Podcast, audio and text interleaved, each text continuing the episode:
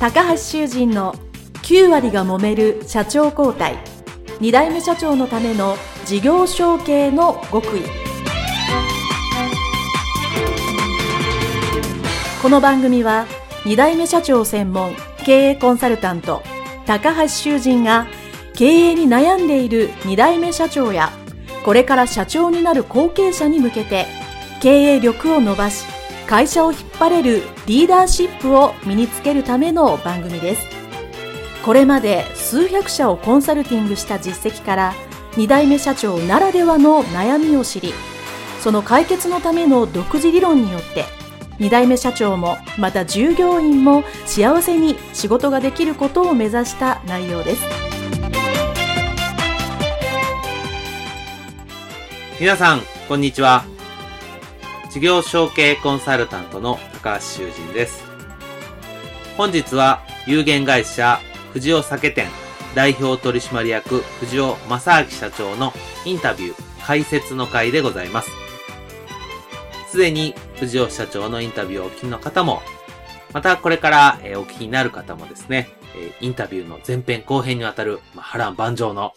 藤尾社長のインタビューですね。ここが聞きどころだというポイントを、えー、まとめておりますので、えー、今日もですね、お聞きいただければと思います。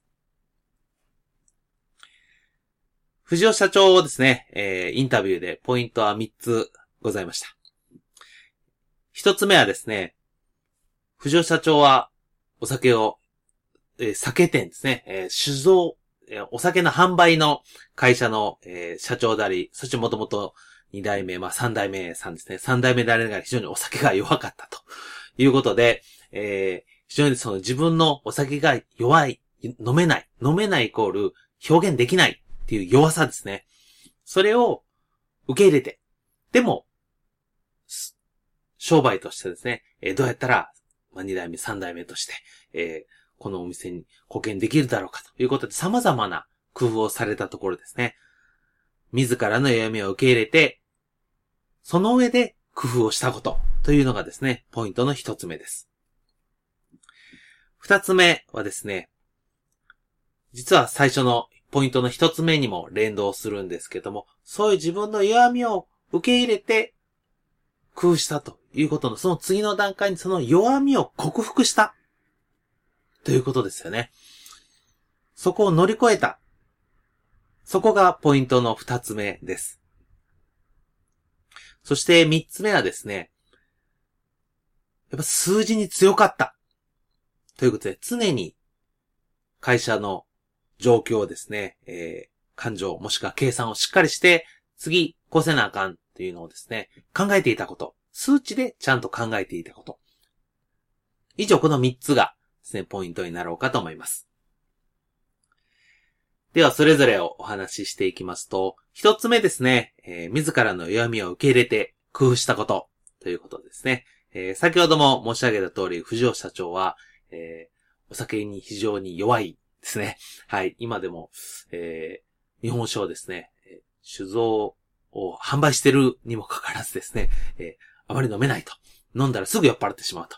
いうことでですね、えー、後継者時代は飲めないのでしょうがないと。いうことですね。非常に、あの、まあ、コンプレックスもあったんですけど、それはもうしょ体質なので、え、それを受け入れて、そうは言っても販売拡大するにはどうしたらいいかというのをですね、えー、考えられました。一番面白いなと私が思ったことは、えー、お店で、その辛口から甘口をですね、甘い方から辛い方にざっと一列で並べてですね、えそれ、お客様の好みを聞いて、じゃあ、えー、辛口のこの辺です、甘口のこの辺ですっていう風にね、非常に分かりやすい工夫をしたというところですね。えー、やっぱりお酒私も好きなのでよく飲みますけども、えー、辛い甘いと一口に言えば幅がありますので、まあ、それお酒好きだとね、こういう甘さとかこういう辛さっていう風に表現できるんですけど、これが全くお酒が飲めなければですね、それを聞いてもわからないわけですよね。なので、それを目に見える形にしてお客様に対応した。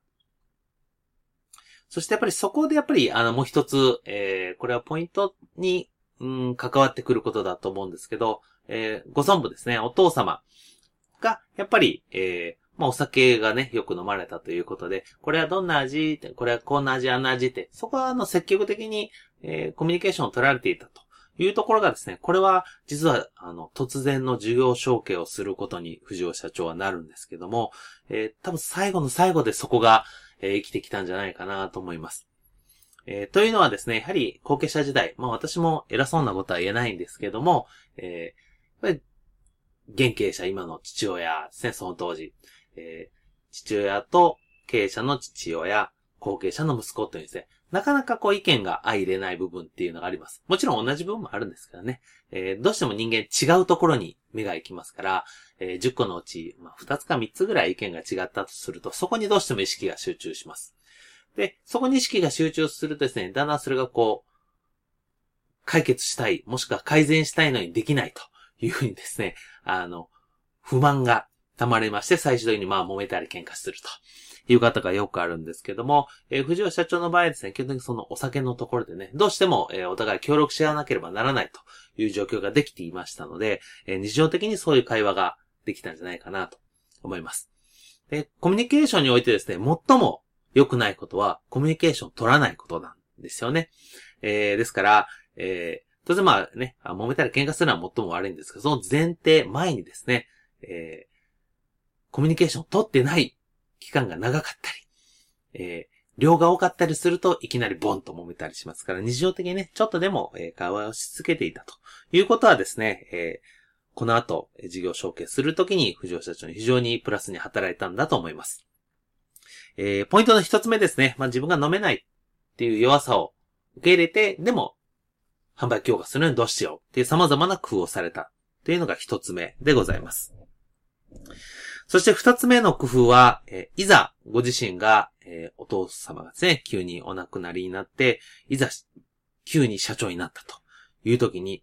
先ほどの弱みですね、自分が飲めない。どうやってお酒を表現していいかわからない。今まではお父様に聞いていたことは聞けなくなった。ですね。もう自分の悩みにもう本当に直面した。ですよね。これが喋れないと、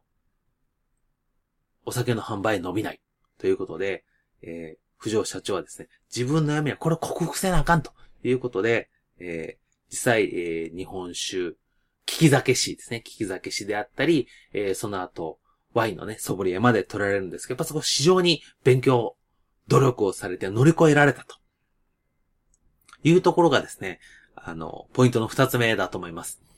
えー、後継者ですね、あの、っぱり会社やってる系で、え、あれもできなあかん、これもできなあかんっていうのたくさんあるんですけど、やっぱり会社の経営の根幹にかかる分に関しては、たとえ自分が持って生まれたもので苦手であったとしても克服しなければならないということが一つか二つあります。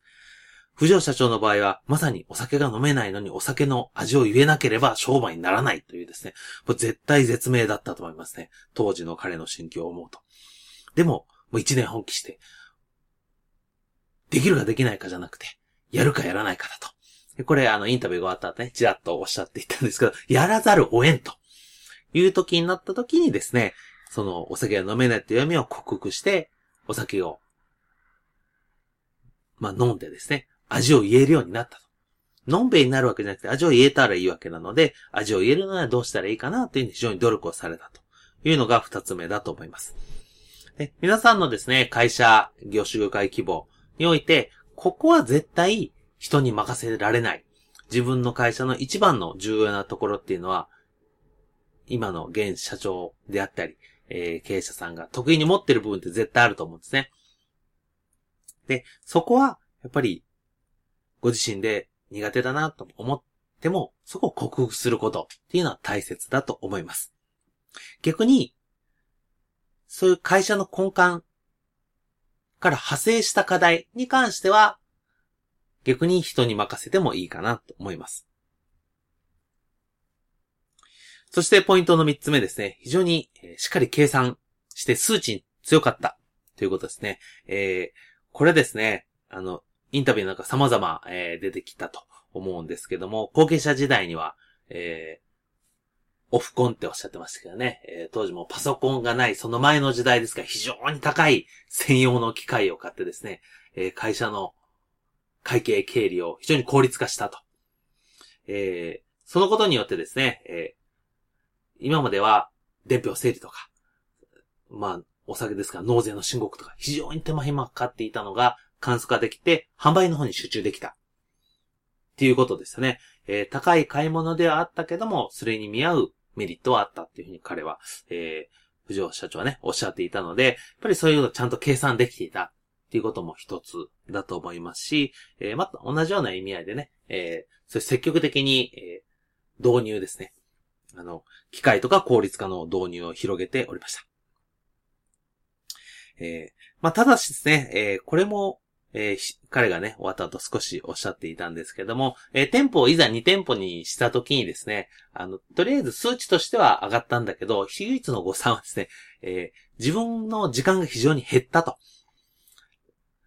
会社業績上がるんだけど自分の時間、もう少し言うと自由度はすごい減って大変でしたっ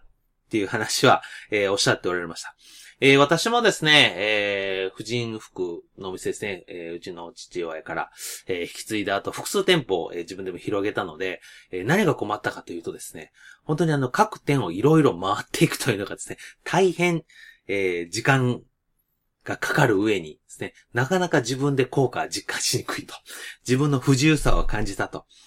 いうのはですね、非常に共感できるところでありましたね。えー、多店舗展開している、えー、顧客さん皆さんだったらね、必ず感じることであると思いますし、えー、製造業でもですね、えー、例えば生産拠点と販売拠点が違ったり、工場もですね、別の場所に2箇所あったりするとですね、結構管理するのに時間がかかったりという場合があってね、あの、売り上げが増えたけど自分の時間が大変だったというのはあろうかと思います。